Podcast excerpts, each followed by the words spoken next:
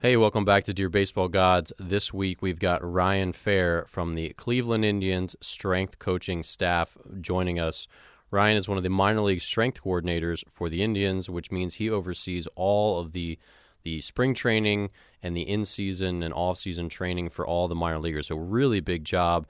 He's the guy saying, "Here's what everyone's going to be doing. Here's where everyone's going," helping to manage and coordinate all of the activities of the strength coaches that work alongside of him. Ryan started as an intern, worked his way up, and has been with a couple different organizations. And his journey to the what's a really high up role within the strength and conditioning world uh, started with a lot of unpaid work and really just elbow grease, getting in the trenches and training on athletes. So he's going to talk a lot about his story and how he got there. Which I think there's tons of great lessons in there for young young athletes and young coaches in the industry who sometimes want to rocket up the ladder without putting in their time and without putting in some of that grungy, grimy uh, intern type work. And the other thing that we're going to touch on today is a little bit about mental health and the athlete community. So, this is one of those things that's kind of taboo. It shouldn't be, but it's often not talked about. But we got deep into it today. So, make sure you stick around to the last third of this episode where we talk about some of Ryan's struggles that he really wanted to share because it's one of those things that if we all keep it inside, no one gets better. Ryan's very open and candid because he wants to see change in the industry and he wants to see athletes feel like they can go and turn to someone and get the help that they need uh, if they're struggling during a season. So we're going to jump into this now. So welcome my guest, Ryan Fair. Hey, Ryan. So you were out there in Arizona. How's the weather, man? Dan, I appreciate you having me, man. It's uh, right. Actually, today it was freezing. I mean, by by uh, Floridian standards, or, or somebody like myself, I lived in Florida most of my life, and then uh, been out here in the desert with the, all the time that I wasn't in Florida, and so I'm used to the hot. So it's about 55 degrees today. Ew. Felt like it was Oh, felt like it was about 10 degrees. Um, but Yeah. you know, we just had a our version of that polar vortex or whatever come through. So I, I, we'll, we'll get a little warmer weather here, but uh, otherwise, otherwise not not too bad here. Man, your life's so hard. Oh, 55. Wow. My heart really goes out to you, Ryan. Really goes out to you. It Hey, I had nice- it was pants today, man. That's tough. That's tough.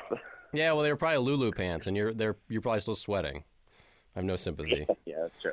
That's true. Yeah, yeah, you actually got me. I did wear Lulu pants. You got Yeah, me. you're a ba- you're a baseball guy. You have to. Like, there's no other. That's like the uniform.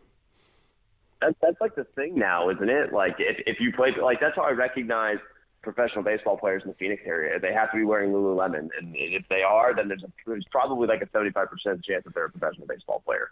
Dude, you're, it's you're spot on. It's like cult status. I had the same revelation uh, at Saber Seminar two years ago, and uh, I don't know if you ever crossed paths with Mike Reinold, but uh, I had two buddies there who were former minor leaguers, and Mike and myself, and we might have been the only four like form. No, we weren't the only, but we are like four former like baseball guys in the audience. You know, less on like the the analytics side, and we were all wearing Lululemon pants, and like three of us were wearing the same color of gray. And we are like, we're such like losers. We're in the same Lulu club, just labeling ourselves. Yes, it's so funny. Like because there's a there's a Lulu outlet actually like. I don't know, probably 15 minutes from here, and you just you, not a day goes by at our complex where guys not like, yeah, I think I'm gonna hit up the Lulu outlet today when we get done. it's, it's actually pretty funny. It's just an addiction. But hey, thanks for coming on the show. I really appreciate. it. I know you're about to get uh, going full speed ahead, aren't you? Yeah, yeah. Like I said, I appreciate you having me. This it's actually great, great timing for us to talk, man, because we are. I mean, we're basically. I don't know. What are we? A week and a half out. We're about a week out from pitchers and catchers reporting uh, on, the, on the big league side, and we're we're exactly two weeks to the day from our first report of uh, of minor leaguers coming in. So, uh, you know, our early reporters. So. Uh, we we have guys in the building. I think every day we we have another you know two three four guys showing up. We have rehabbers in the building. We have we have a lot going on. So things are pretty busy, but it's actually exciting because you know the moving truck comes in and some of the the, the staffs are starting to arrive. So you know the, the building's getting full. It's, it's exciting, but this is honestly the perfect time for us to sit down and carve out some time to talk to the shop because it's it's right before it's that little bit of calm right before the storm. Yeah, I bet. So yeah, the the trucks. I, I saw the uh, all the tweets and everything. Oh, the truck's packed. You know, we got 86 bats and 20,000 baseballs and 18 pairs of Lulu pants, and you know they're they're they're they got all the the, the essentials on there. Yeah, yeah, definitely had to get the Lulu pants on there, but but but yeah, I mean, you got you got the cars getting delivered, all the players' cards are coming in. I mean, it's just that time of year again, man. But it's it's exciting, you know. The I saw everybody's tweets the second the Super Bowl ended. It's officially baseball season, so I'm excited. Yeah, and it was even like a baseball score for the Super Bowl, so it felt kind of fitting. Yeah, yeah that was uh, quite appropriate. So walk me through. We'll kind of double back um, to how you got here, but real quick, I'm curious to see. You know, you're getting going, but like, what does spring training look like for you before we kind of go back and fill in how you made it uh, to be one of the the Indians' uh, strength coaches? So tell me, take me through spring training that gets going in a week. Yeah, so every year's been a little bit different for me as as my as my role has evolved with the organization. So I'm going into what is officially my third spring training with the tribe. Now, my first year, I was only really there for half of it. I got kind of I got hired halfway through, uh, but but this year, a lot of the a lot of it's going to be about scheduling for me, um, and just making sure operations are running smoothly as far as the, the strength strength staff goes. Because uh, you know, in in part of my role as, as being the performance coordinator for our Arizona complex, with spring training running out of our complex, you know, I'm one of probably two or three people, or I would say, yeah, two to four people on the on the strength and conditioning side that that need to ensure that it's everything from assessments to training to conditioning to recovery modalities, all of those things, uh, data collection, make sure those things are all on track and, and running smoothly throughout the year. So spring training, you know, this, this being probably my first go around with a focused on the administrative side uh, quite a bit less than than it has been in the past, where a lot of it in the past was more being on the floor and coaching the majority of my time. With, with this being a first year of a little bit of a change, you know, it's, it's going to be something that's so, sort of new for me, uh, a little bit of a new experience. But uh, essentially, I mean, it's going to be, you know, we, we bring in waves of players every every week. You know, basically from next week on, where we, like I said, our pitchers and catchers from the big league club will report. Uh, then we'll get position players from the big league side. We'll get our, our early early camp guys on the minor league side coming in, and we'll get minor league pitchers and catchers, then the rest of the reporting players, and then we're in full swing. And at that point, you know, we're about a week or two out from playing minor league games, and and and then before you know it, spring spring training's over. But you know, with a, over 180 players in the building, everybody trying to get training sessions in, games, uh, you know, speed work, fundamental work. It's um, it's, it's a big operation, but it's but it's a lot of fun. Yeah. So your job description, you're a coordinator, and what is that? You said you're not on the floor as much, so I'm sure that's like you said, it's a big change for you. Um, do you do a ton with the major league guys and mostly with the minor league guys, or like what's the what's the scope of the job? Yeah, to break it down, I, I think as far as I know, and you know, this is just from I've been with a couple other organizations and then just just talking with with networking with other coaches in professional baseball. I think the Indians are one of the only, one of the handful of teams that that actually run it this way in that we have uh, multiple minor league strength and conditioning coordinators. So, so uh, traditionally you would have a minor league strength coordinator who would, who would oversee the entire strength and conditioning department for the minor leagues. And then you have a major league strength coach um, and his assistants. Um, so what we do is we, we have a, uh, a performance coordinator here in Arizona. That, that's, that's me filling that role, uh, what I've been doing for the last two years. We have a, an affiliate level performance coordinator, so he's overseeing basically short season A ball all the way through AAA, um, and the coaches that are that are there. And then we have a, a Dominican Republic Academy coordinator who runs the same operation, same type of job description down in our Dominican uh, Academy.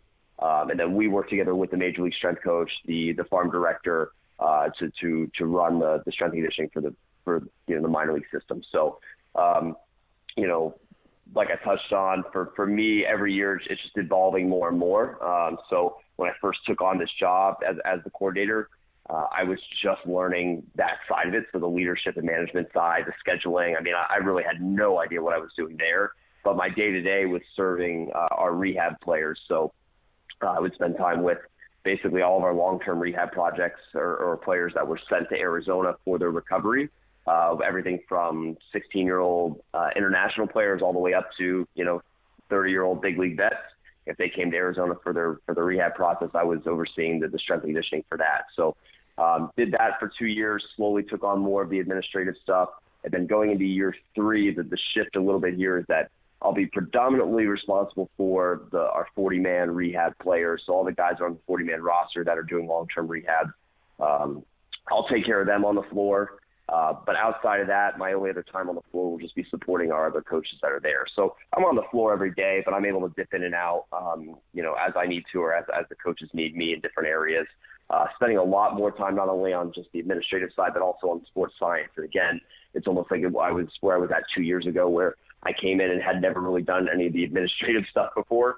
Uh, yeah. I'd never really taken on sports science before in, in my life, and, and so now I'm learning as much as I possibly can to become entry level at, at that part of my job. So um, that's kind of how it's shifted for me, and and it's it's it's a lot of fun because I when I do get to coach and when I am around athletes, I'm around like I said everything from a 16 year old, so it's, it's goes makes it feel like I'm back at the high school level, which was one of the most fun times of my life, uh, coaching at that level, all the way up to to to some of our big league guys. So I get a really uh, a diverse opportunity to to reach and and interact and build relationships with all different types of people, and it's it's it's really rewarding.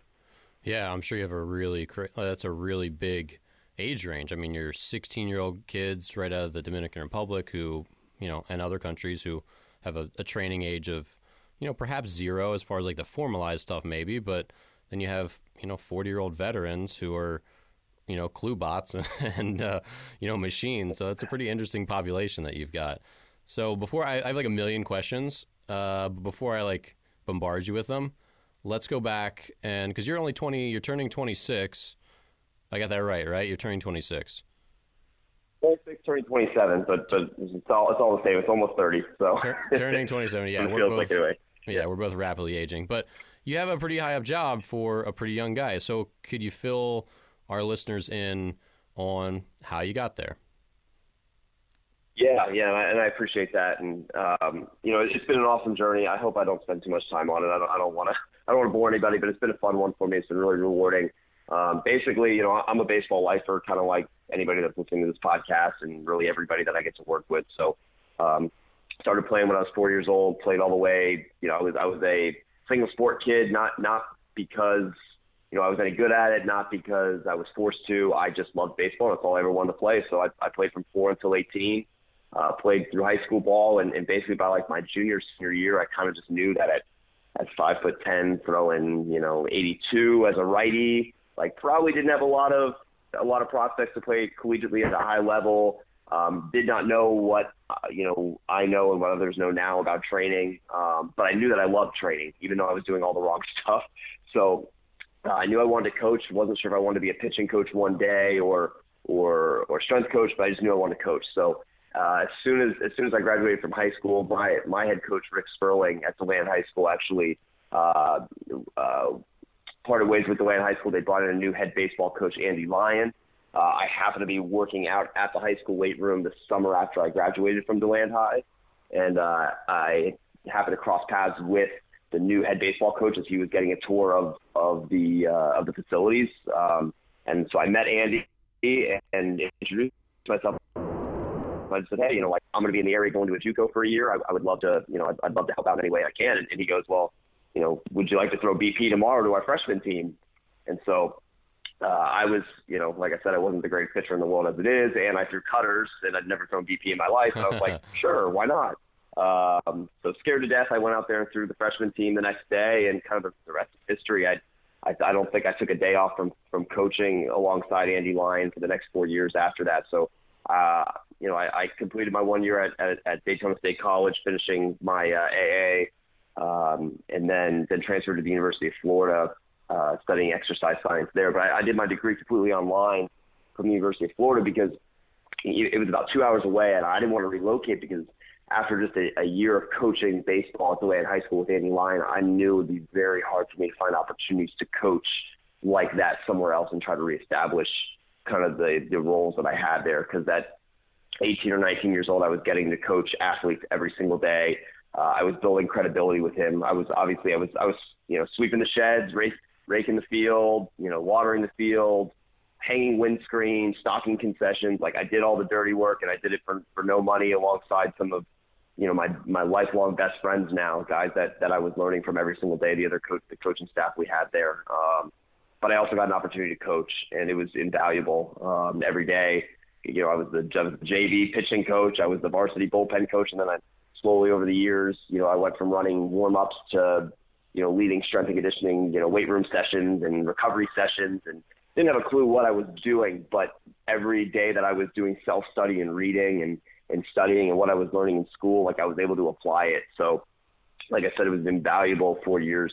Um, I also you know had the opportunity in that time uh, to work at Stetson University, uh, which they had just started their strength and conditioning program my sophomore junior year uh, of school. So uh, was in the DeLand area. That's my hometown. That's where where Stetson is. Um, they had started up their football program for the first time in 50 years. It, it had been shut down, and so they started a strength program, built a weight room, and so I happened to just have great timing. Went went to the director there. I didn't even realize that that, that program was new, and just said, "Hey, I would love to volunteer. Would love to just observe." And he goes, "Well." We just started a month ago. I, you know, I, I don't have any interns. I have no assistants. Come tomorrow morning and help me coach uh, I, I believe the next morning was uh, women's softball or was softball. So I was like, yeah, sure.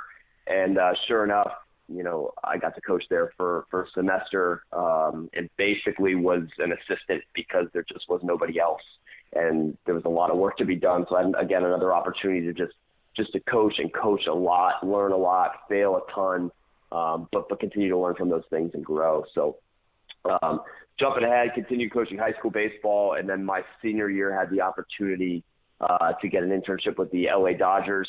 Flew out here to Arizona for the first time. Spent three months out here, and kind of just another way that that, that the, the cards. You know, I, I got very fortunate. Um, I had an opportunity to spend two or three weeks alone at, at our short season affiliate up in Ogden, Utah. Um, and, and take care of that team by myself, even as a college student, just because of uh, some circumstances that came up with the other strength coaches on staff.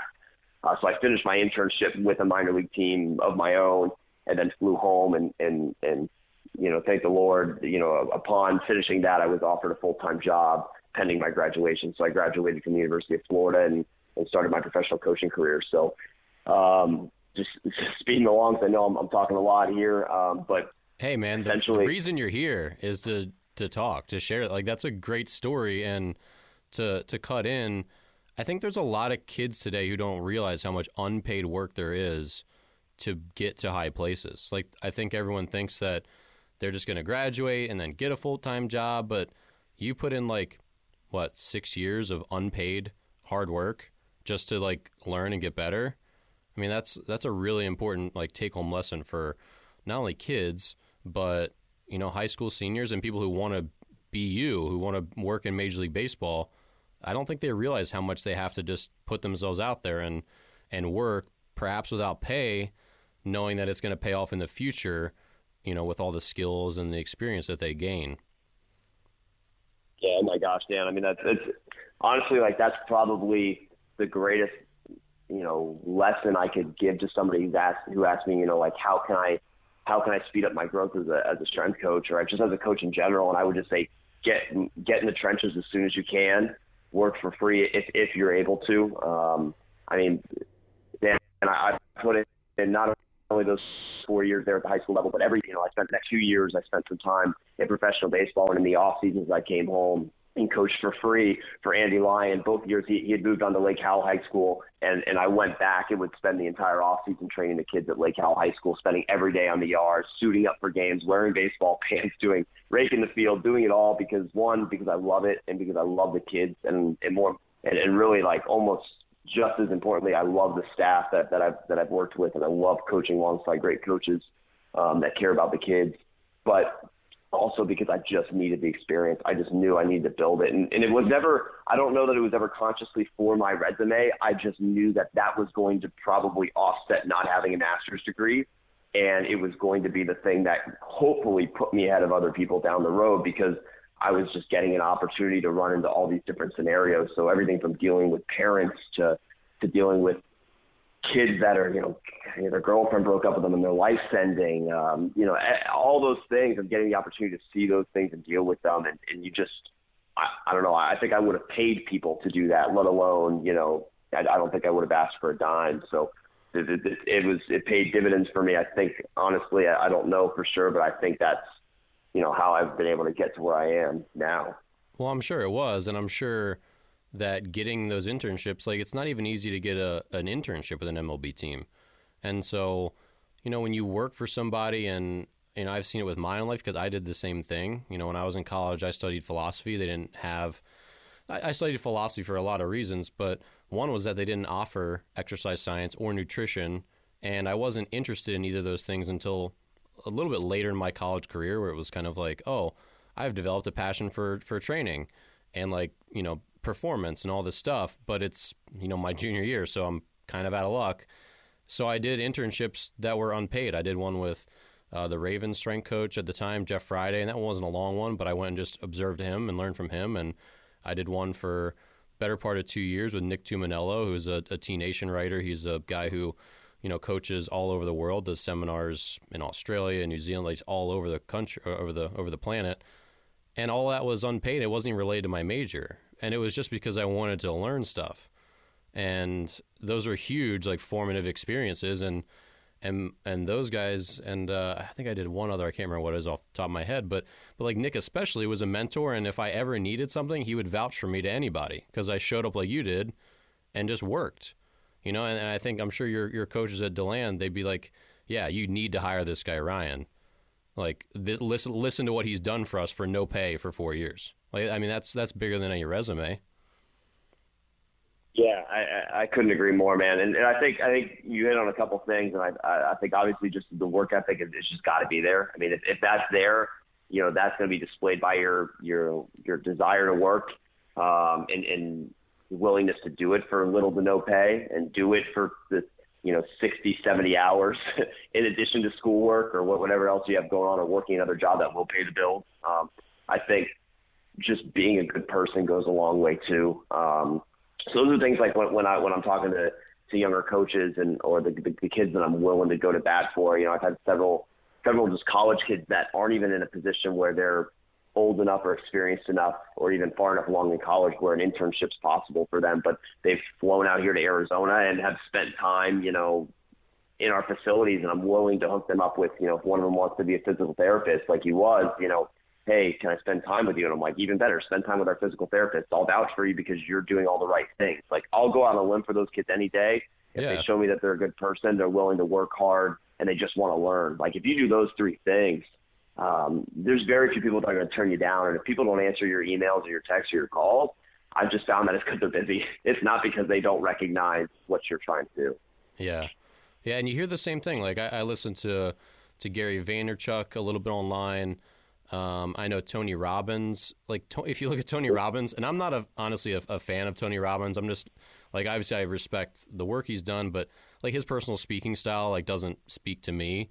But when you look at his story, because I looked him up and he's like built this huge, you know, like image, and he reaches so many people. He's like this world famous speaker. He was just an assistant for another speaker. He doesn't have like some crazy like psychology background or any of that stuff. He was just like on the coattails of a pretty good speaker when he was a young guy. And he learned all the tricks of the trade because he observed them firsthand. And that's the story with so many of these people. And if you listen to Gary Vaynerchuk, which, if you're out there in the audience, he's a really, he uses the F word a lot. So your kids, maybe not, but uh, he doesn't use it in like an offensive context. He just like says the F word a lot. That's just like his thing. And he, he's not apologetic about it. But he's a business guy. He owns VaynerMedia in New York. And, uh, he just talks about how like look like it, when he, when people ask him for career advice he's like go find you want to be a videographer? Go find a video person email them tell them you'll work for free and like be with them every day and like learn what they do. Like if they're successful you don't want to be their employee you want to be with them and that's why you want to work for free. So you learn what they do. It's like it'll be worth so much more if you're not paid to do it. Like it's, it's it seems backwards but it's a it's a really common thread that I hear more and more from some of these you know people that I tend to follow as well. So and hearing it from you, like it just it all makes sense because again, like you're a young guy who's like already like pretty deep into you know major league organization, and like when I asked your age when we were off uh, off air, I was assuming you were closer to thirty, but you're closer to twenty five. So you know it, it just it, it speaks it speaks for itself. I think so. Once you got done um, getting into minor league baseball. Um, what was the adjustment period like? You know, you're uh, was it tough for guys to uh, listen to you? You know, if you'd only work with high school kids as a background, or if you're a new guy, was there a lot of like? Did you have to learn earn some street cred? like, did you have to be mean to like show them who's boss? Like, how was the breaking in process? Because I can imagine that's pretty intimidating. It's funny, man. I the I think the biggest, the hardest adjustment was was for me personally. So I've bounced in and out of professional baseball many times, and I've been told by some people that have been in it much longer than I have that like, hey, if you leave baseball again, you're never getting back in. And and thankfully, I've had opportunities to get back in. But if I've ever left or ever had any difficulties, for the most part, it, it's been just personal adjustments with like the lifestyle and and things like that. It's the with players. I don't know. I, I don't. I can only speak from my, my half of the relationship with those guys, but I feel like it's been it's been a lot easier than you would think. But I I just don't make it complicated. You know, I've I've never I learned my I guess that's that's kind of the bonus for me or one of the major benefits that came out of starting to coach at 18. I learned who I was as a coach, and I, I continue to learn who I am as a coach and as a professional as I've learned who I am as a person. So I haven't tried to be anybody that I'm not. I haven't tried to be Scott Cochran at, at Alabama or or anybody like that. You know, I'm you know I'm not I'm not the energy guy. I'm not I'm not. That's why when I spent a year at, at DeLand High School as their head strength coach and was the football guy, you know, or football was one of my main sports. Um, I had a hard time being the get that guy and hype guy because I, I that's just not me. Um, but but at the end of the day, like I know I know who I am as a person, as I who I am as a coach. So I'm super authentic, or I try to be. Um, I'm just going to be myself, and, and I care about people. Um, I do my best to communicate as well as I possibly can. Um, I've been humbled many times, so it's it's just shown me that if I don't have an answer for it, you know, I have the opportunity to, to still earn that cred, so to speak, with my athletes by pointing them in the right direction or finding the answer for them. So if that means connecting them with another staff member or somebody else, like I'm not going to let my ego get in the way of them getting better. So, you know, pass them on, refer them out.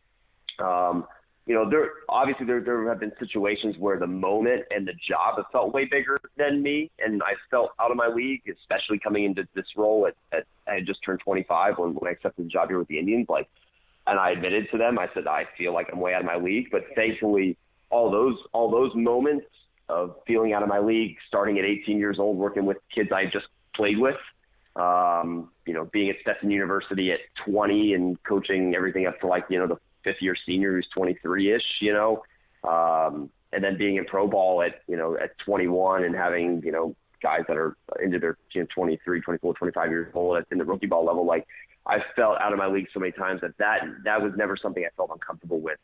Um, gotcha. So so thank, thankfully, like I've just been me, and and so far, you know, I'm blessed to say that guys have been receptive to that, and and I hope that that style continues to work as the new generations come up. But but I've had like I you know I've said I've had a lot of experience with with younger athletes too, so I feel like I can still be relatable to the 18 year old that we draft um, while at the same time trying to mold and adapt to the older, more veteran guys that, that needed more of a hands off approach. Gotcha, gotcha. And that's that was one of my my big questions is, you know, you get the and this is one thing I learned from the Ravens strength coach when I interned with him, that at the highest levels, a lot of times you're just trying not to disturb guys' routines. You're not trying to break them because there's a you know you don't want to be the guy who tweaked you know so and so's hamstring who's worth two hundred million dollars. Um, and mm-hmm. all these guys are pro ball players, right? A lot, even the younger guys are worth a lot of money. So, what's what's the balance that you guys have to strike? Because I'm sure this is you know universal in the whole pro baseball world about training them hard, but not training them too hard. And where do you kind of tend to draw the line mentally with the the risk and reward of of, of training intensity or certain exercises? Yeah, that's that's an awesome question, um, and it's one that I I feel more and more every year, um, just as the role has changed. So, um, you know, when the guys are younger and they they come in, the, the the great thing I would say about the Indians is that they understand the bigger picture. The the perspective is, hey, you know, we one we know that we're we're a, a small to mid market team, um, therefore we would rather invest money in player development uh, probably than other areas like big free agent signings for for, for the for the bulk of our you know investment.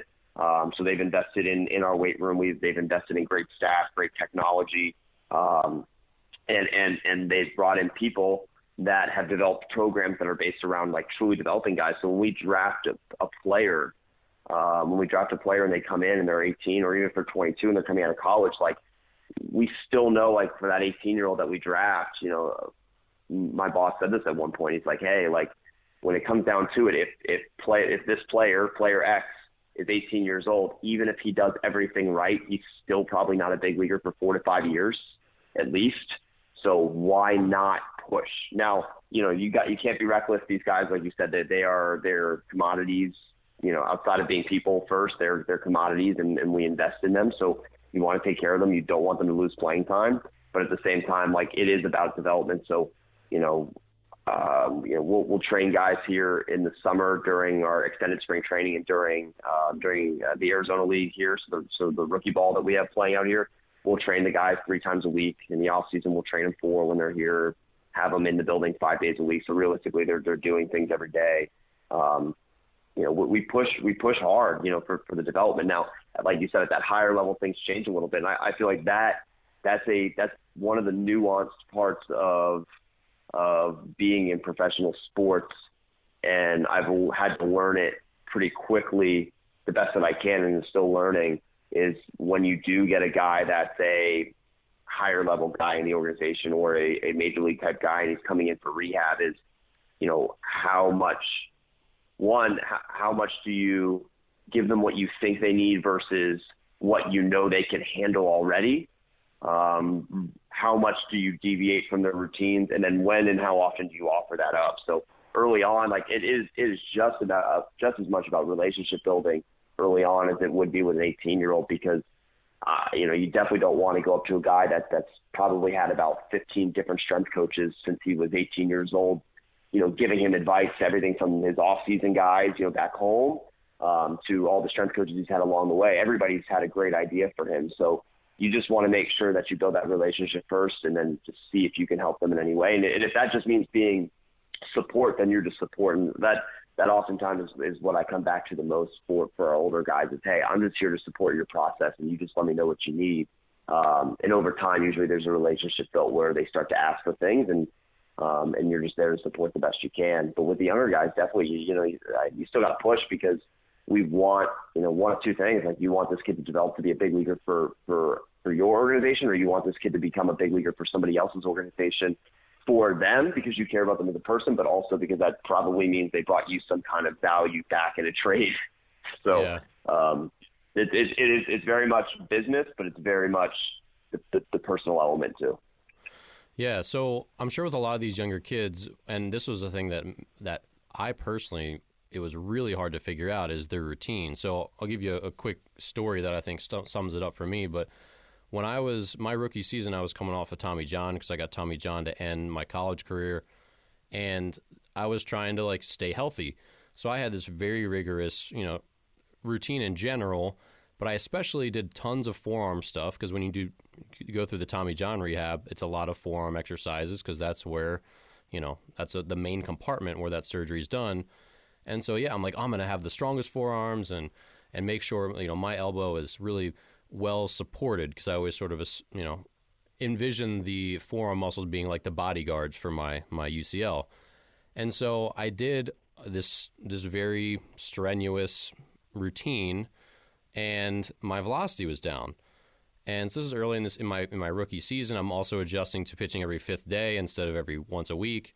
Uh, my I was going 100 to 120 every time out, and so my velocity was just like down one time. Then it'd be you know, be 88 to 91 start, then it'd be 87 to 91 the next start, then it'd be 90 92, then it'd be 86 to 90. And I'm like, what is going on? And then I finally realized that I the amount of forearm exercises I did between starts and when I did them had a major effect on my velocity. So when I started cutting back on that, or just doing it, you know, I did I cut back in both volume and I did it earlier before the start, so on like day two instead of day three my velocity started to normalize. And then for the rest of the season, it took me about half of that summer. Uh, my velocity was the same like every time out. Uh, and that was a really tough lesson to learn, and it just took a lot of tinkering. Um, so, how do you guys help young players who have to f- figure that out? How do you help them shorten that learning curve where it maybe doesn't take them, you know, 10 starts like it did me, where maybe it could take them three or four, or maybe there's very little curve at all. But what, what role do you play in building guys' routines? Yeah, no, I, I, that's that's an awesome awesome example. I appreciate you sharing that because just before I dive into that, just to digress a little bit, it's funny because that resonates so much with me. You know, of course, you know, with with baseball being the way it is right now, you know, Tommy John and, and UCL repairs, injections, reconstructions are are pretty prevalent. so, you know, we get those guys coming in and you get a very repetitive process with them in that you see guys come in um, and as they are able to do more in their training still prior to throwing, they start to build out these routines and they and, and more becomes better. And, and there always becomes a point where they're probably four to six weeks out from throwing and you just kind of let them know, hey, like we're getting near that inflection point where you're it's in your best interest to start backing off in here and not doing quite so much extra work on top of what I'm already giving you. I know you're bored out of your mind. I know you're getting cabin fever. I know you're sick of rehab, so you're just trying to use this as your outlet and develop as best you can before you throw. I get it, but we got to start to back it down. And and you know you have some that will do it, and then you have some that'll keep pushing. And it's usually by that second, third, fourth week of throwing where they start to ask you like, hey, like I know it's my off day and I would normally do this, but would you should I still do it? And like, I know that they're very, you know, they're coming to me basically so I can give them permission to take a day off.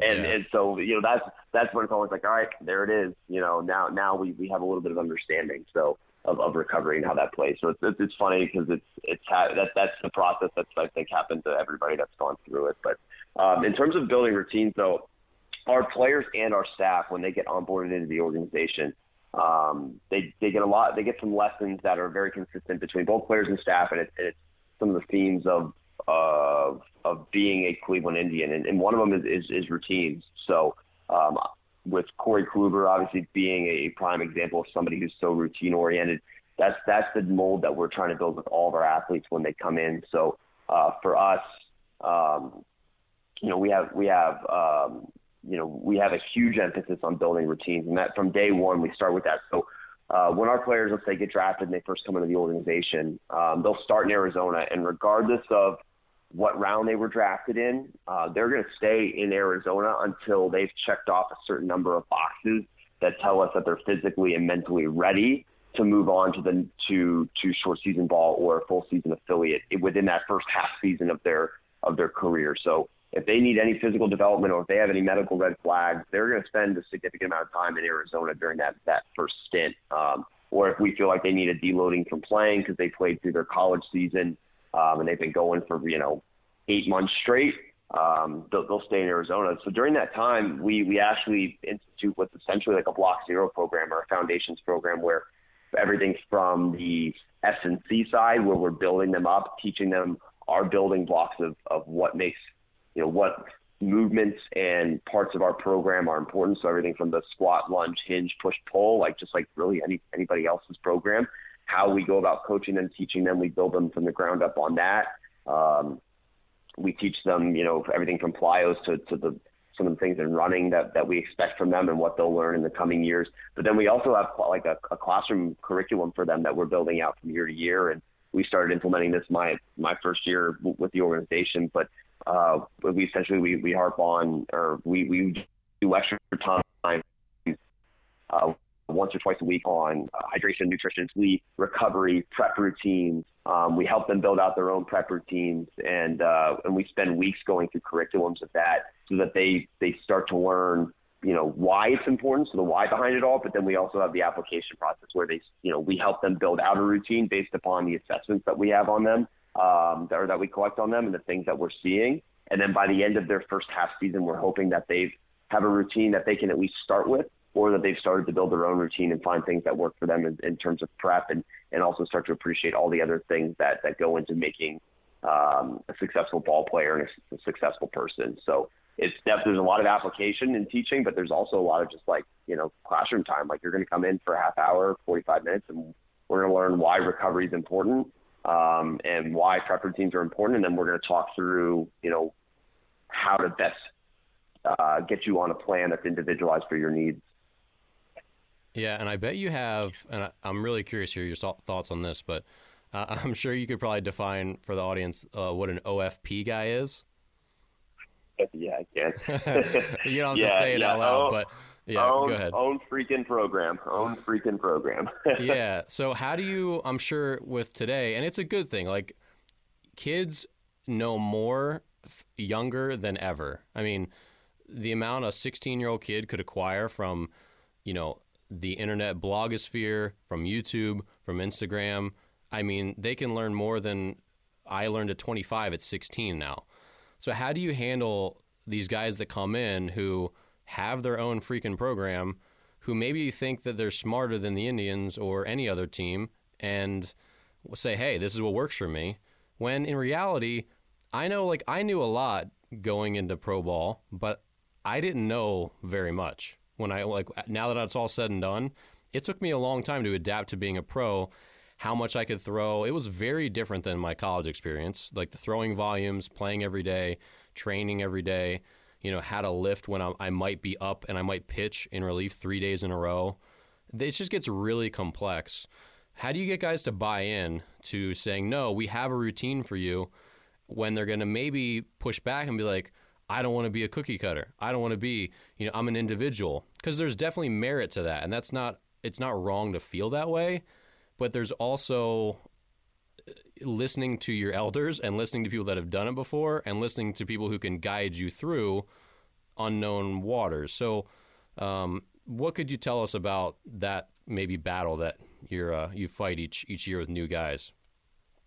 Yeah, that's a great it's a great question, um, and it's definitely it's definitely something where I think depending on the organization uh, and their philosophy is is going to dictate a lot of how that's handled. I'll say this: you, are absolutely right. Like I think kids or players today, as, as they come in, the access that they have to information, one of two things are going to happen. Either they really do know a lot, or they're going to think they know a lot. And either one of those things is basically like equitable to, you know, they're, they're equal to each other because even if he doesn't know a lot and he thinks he knows a lot, he's probably going to have a harder time quickly buying into what you have to say all the same. Um, so really, I mean, it, it all comes down to this: like you, you just can't BS these guys anymore because they'll fact check you, and and and or they can, you know. Yeah, that's a good um, point. Or they'll just or they'll just or they'll just turn you off, you know. So even if they don't call you out on something, you know, they'll just want to do their own thing. So you know, we we we we built a brand new weight room um, after my first year with the organization. It is it's beautiful. Um, it's it's the best weight room that I've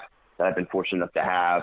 Um, we have incredible staff, and we're staffing this facility year round at this point. We want guys to be in house with us.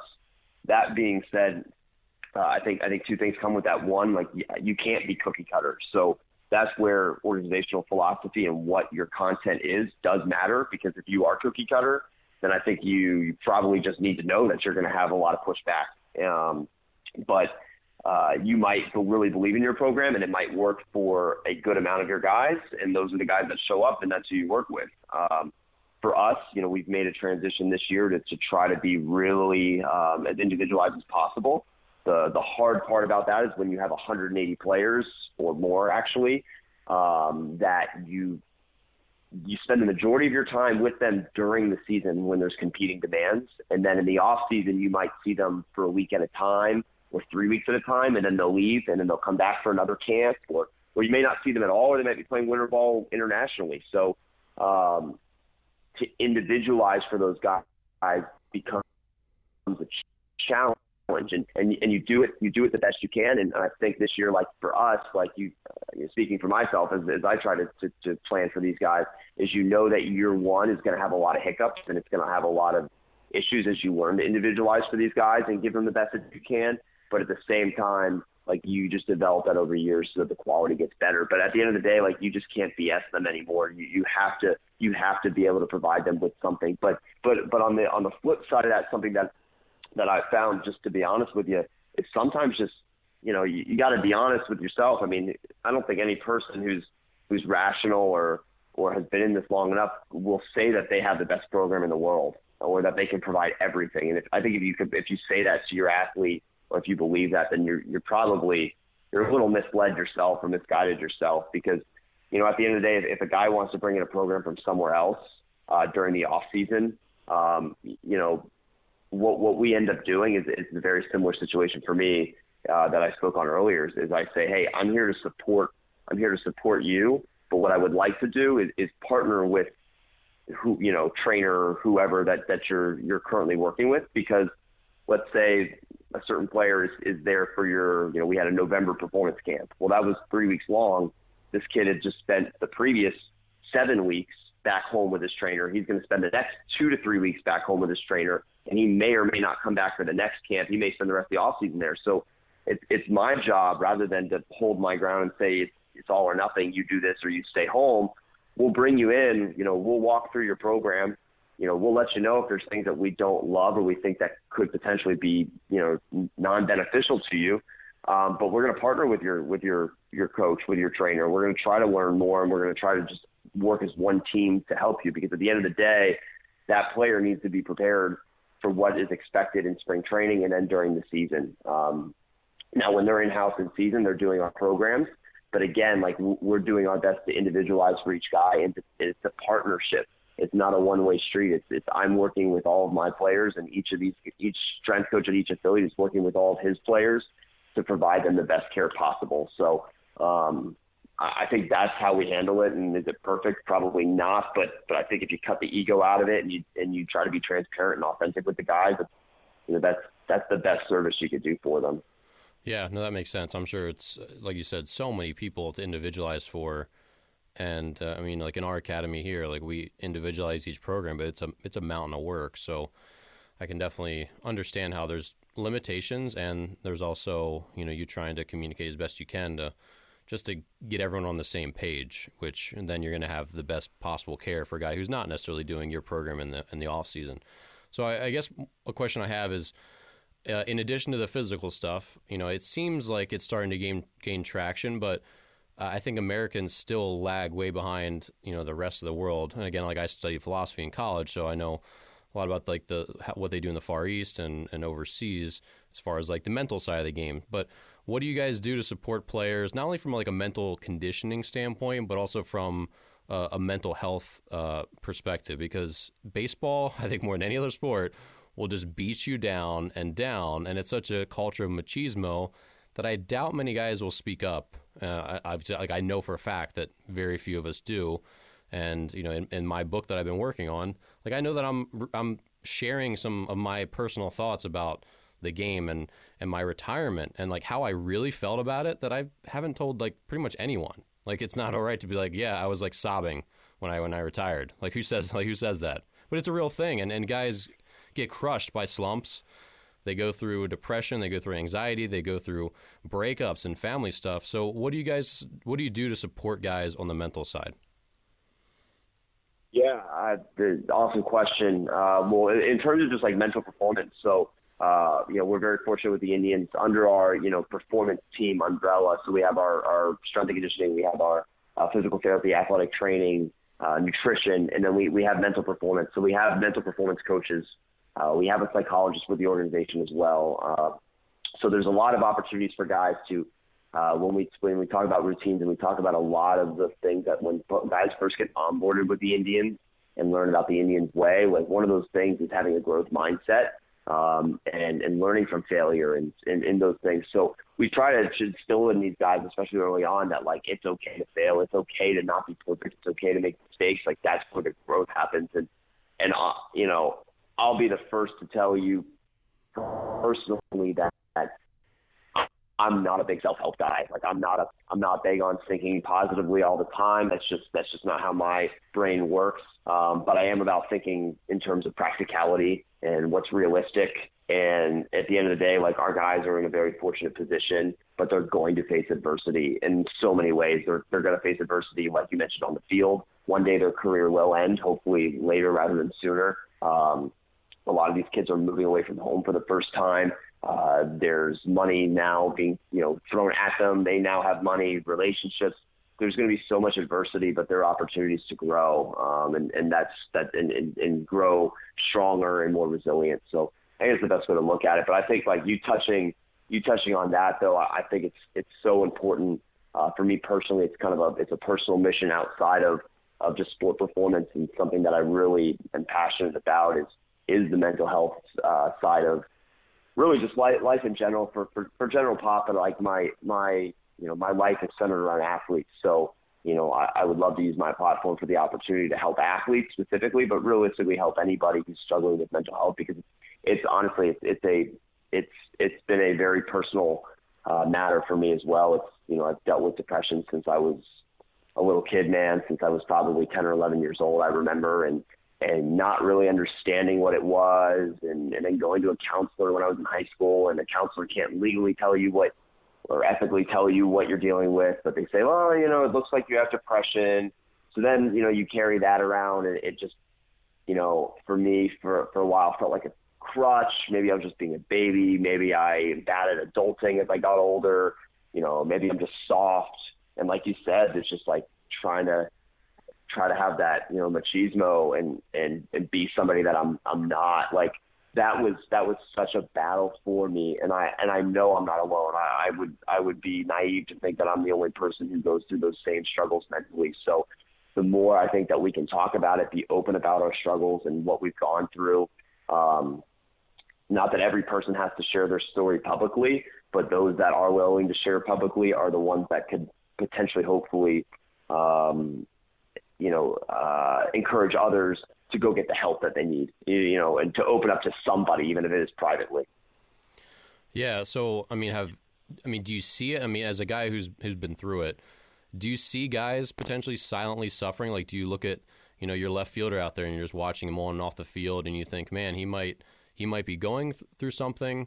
Um, would you reach out to a guy like that or, or what is the culture like where, um, how do you get through if you feel like someone might need help, but maybe they don't want to seek it?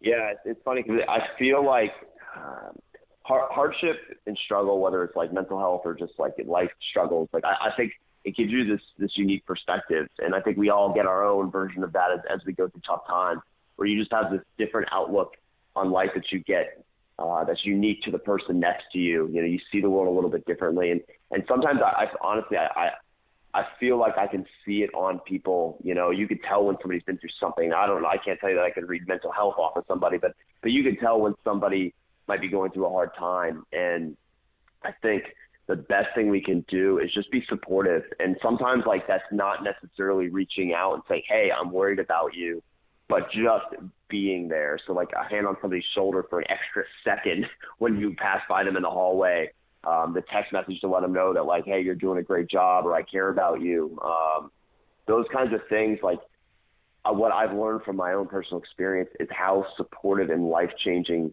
your teammates and your your and, and the people around you can be without them probably ever knowing that you're struggling. So even if you don't know, I think it's it's just this overall this this overall like compassion and empathy for other people. Like if, as long as you always have that, you have the opportunity to support somebody that's going through a hard time because I'll tell you what, man, I just to be completely honest, I you know, I went through, you know, had depression since I was 11, 12 years old, went through some hard times, but to be completely honest, probably 2015, 2016 as my professional career was taking off up until hell like the end of 2017 as I was in, you know, the best role of my life just getting started here with the Indians.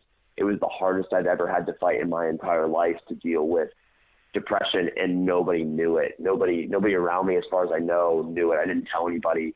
But my players here with the Indians, the staff that's around me, um, with me being so far away from home and not having family here and my family's so important to me, like they they my teammates pulled me through it without them ever knowing. And all they were, all they did is they just. Like, you know, they, they didn't know, they didn't know they were doing that, but, but, but by being empathetic, for always being there for me, just interacting with me, they supported me through some of the hardest times. So I think you can, you can be supportive for somebody even if you don't see them struggling. And if you are, and if you do see them struggling, if you think something's there, like it's definitely worth reaching out to them to, to see if, if everything's okay. And if you are legitimately concerned about them, maybe reaching out to somebody else who might be able to help them. Um, you know, it, it's a sensitive area. It's, it's hard to talk about.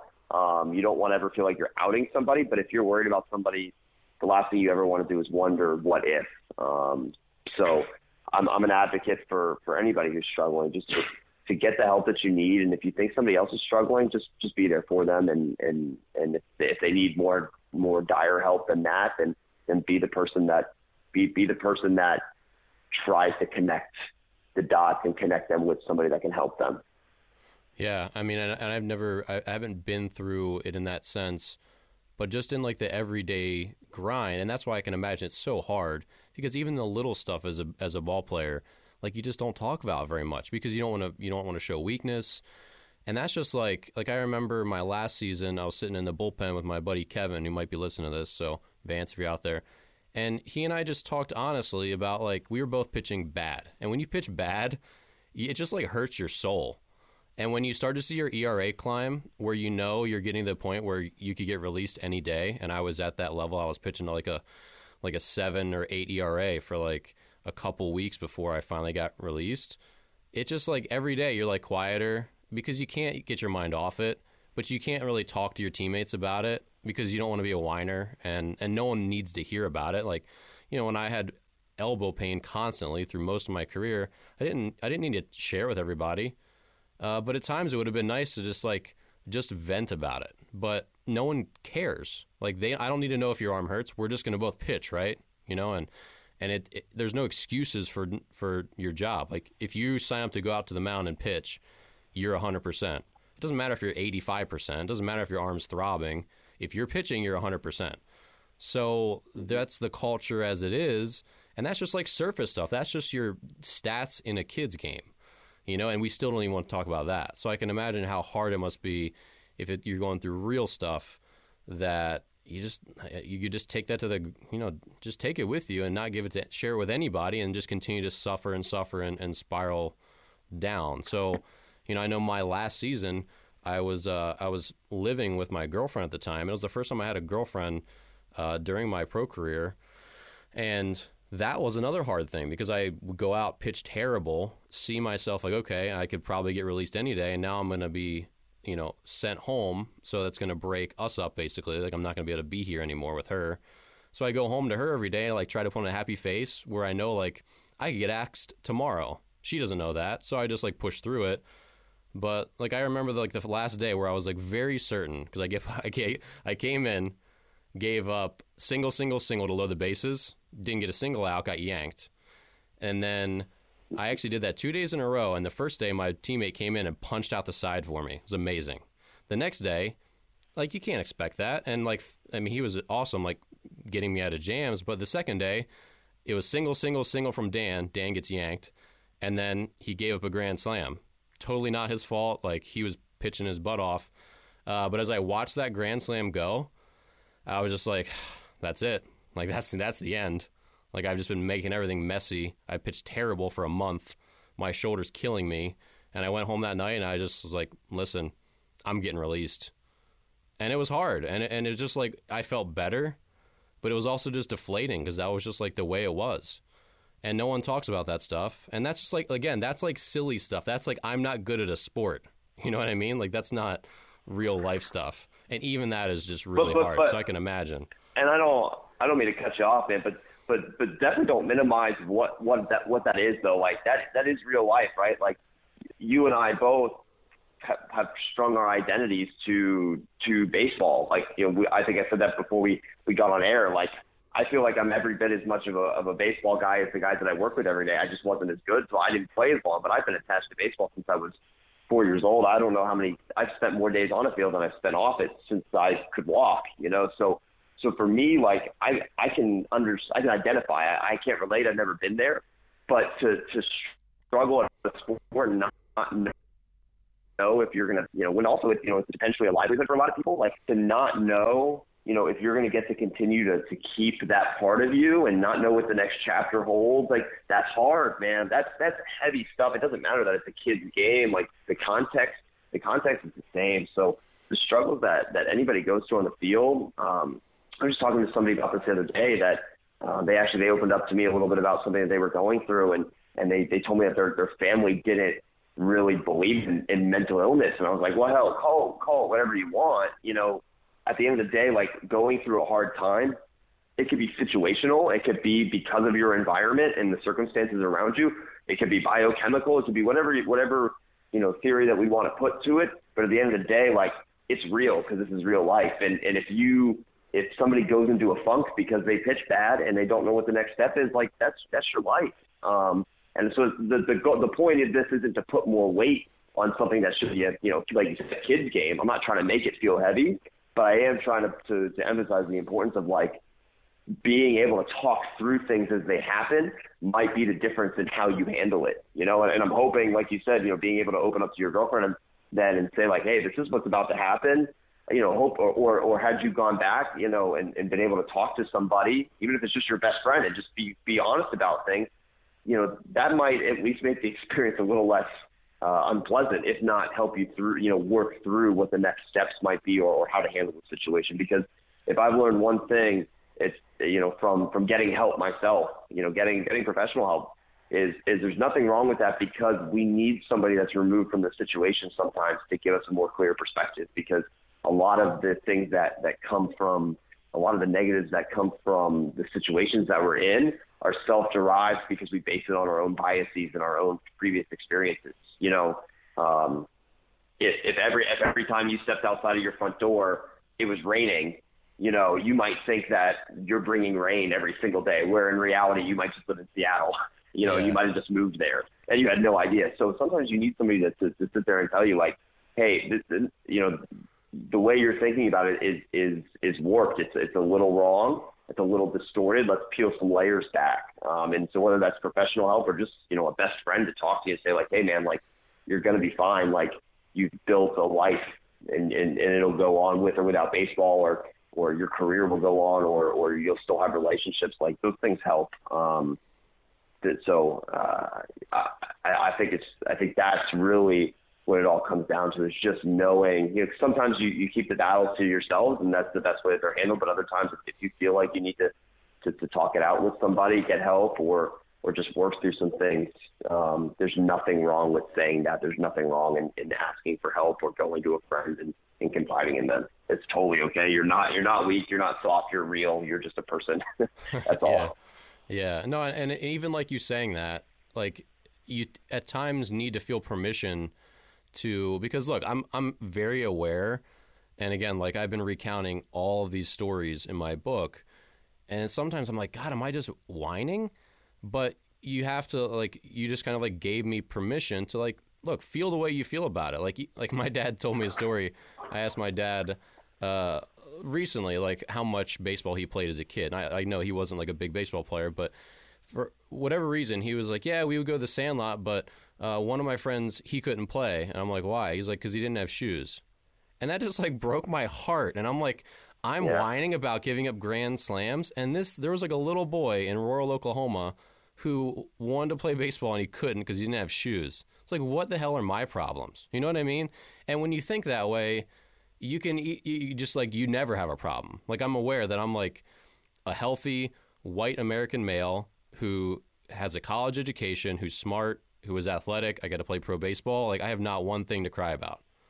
But at the end of the day, like we still feel the way we feel, and it's hard to sometimes make sense of of what we can allow ourselves uh, as far as just like certain emotions. I don't know. It, it, it is a complex thing because when you look at the grand scheme of things, my life is pretty great, your life is pretty great, but it doesn't make us feel any different than the way we we feel.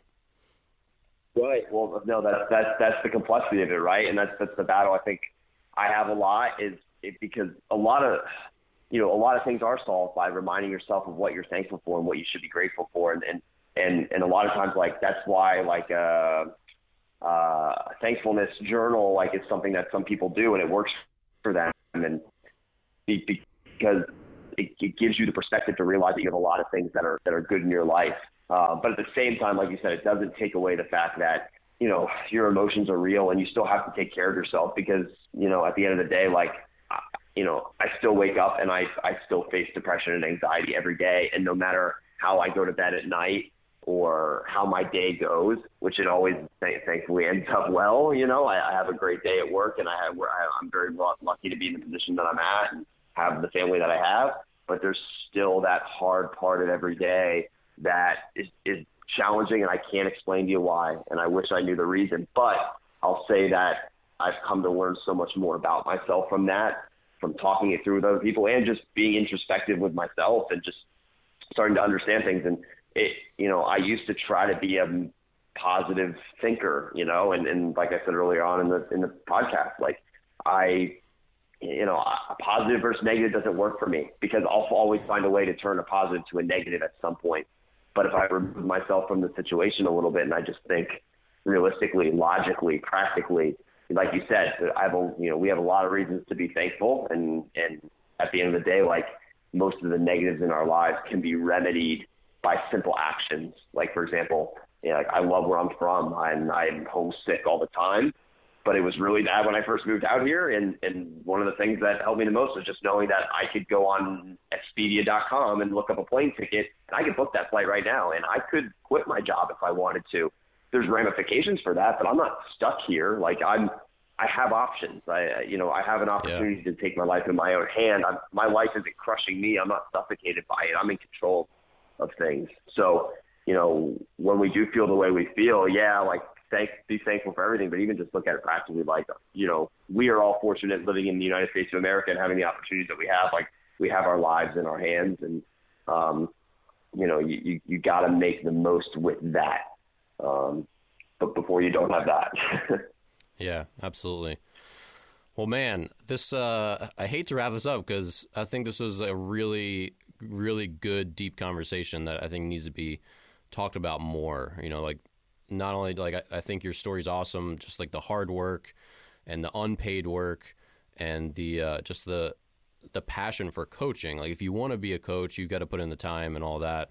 But you know, I, I don't know that I get many opportunities to just talk candidly about some of the things that I went through, and then to hear someone else really open up and talk about like what their real life is like and struggles that they face, and that's what um, I really appreciate about you and opening up here on the show, and because I know like there's other people who go through what you're going through, and there's other people that have been through or will go through the stuff that I went through on the player side. Like it's just it's just how the game is. Baseball is soul crushing and amazing, but mm-hmm. mostly mostly soul crushing. so, um, uh, as we wrap up, is there any last uh, things you'd like to impart? Any wisdom? Uh, and then also, if you've got social media, which I know you do, I'd love for you to share it, and I'll definitely link to it. So if you want to follow Ryan, uh, and I highly suggest you do, I'll put his Twitter handle and all his other handles in the uh, the description here on YouTube and uh, in podcast land. So take it, Ryan. I, I I appreciate that, and and like I said I, earlier, I really appreciate you having me uh, having me on here, just just just spending time to talk shop with me because because uh, you're a great baseball person, you're a great guy, and I've followed you for for a long time as well. So I appreciate the opportunity. Definitely, uh, if, if anybody wants to get a hold of me, Twitter's probably the best way. Uh, so I appreciate you linking me up uh, there. Uh, I also I'm super busy. I tend to be really bad at getting back sometimes, but persistence always wins. And I, the same thing I tell uh, even people that are close to me. Like you know, if you text me once or email me once, I may look at it and say, okay, like I want to give that a thoughtful response. I'll get to it later, and then it just slides down the inbox. So you know, go ahead and be persistent, keep reaching out. But like the the big thing I want to say, man. Um, I just hope that anybody you know that does listen and may may have their own story, their own struggle, their own things that they're working through. Just just own yourself. Um, you know, every day you get the opportunity to, to to be you, and there's only you're the only version of you that's out there. So be the best version you can be. This isn't a peppy motivational speech. It's it's just a fact that you're incredibly unique, and and you should own that. And and and people will love you for your transparency. Um, you, whether you feel like you're alone or not, you have a support system around you, whether it's family, friends, um, or even if it's somebody that you don't know, there's always an opportunity for somebody to to be there for you or for you to invest in other people because if, if you're having trouble finding your purpose or your why, simply start investing in other people. I mean, it's it's the best thing that you could ever do. So um, that's that's all I think I can end up with. But I, I'm glad to I'm glad to uh, pick up a conversation with anybody that wants to reach out. And like I said, I, I really appreciate you spending some time to talk some shop with me. Awesome. Well, everyone, thank you. Uh, thank you for listening. Ryan, thanks again for being here. And don't forget, uh, if you've enjoyed the show, share it with someone, especially this episode. Like, I think this is really going to be something that could help some people. So if you know someone who struggles with some of the stuff that we talked about, especially on the mental side, you know, send it along and uh, let them hear firsthand from Ryan. And I think uh, this could potentially make a good impact on some people. And if it impacts one person, then today was worth it. So, Ryan, thanks again. And we will see you here next week on Dear Baseball Gods.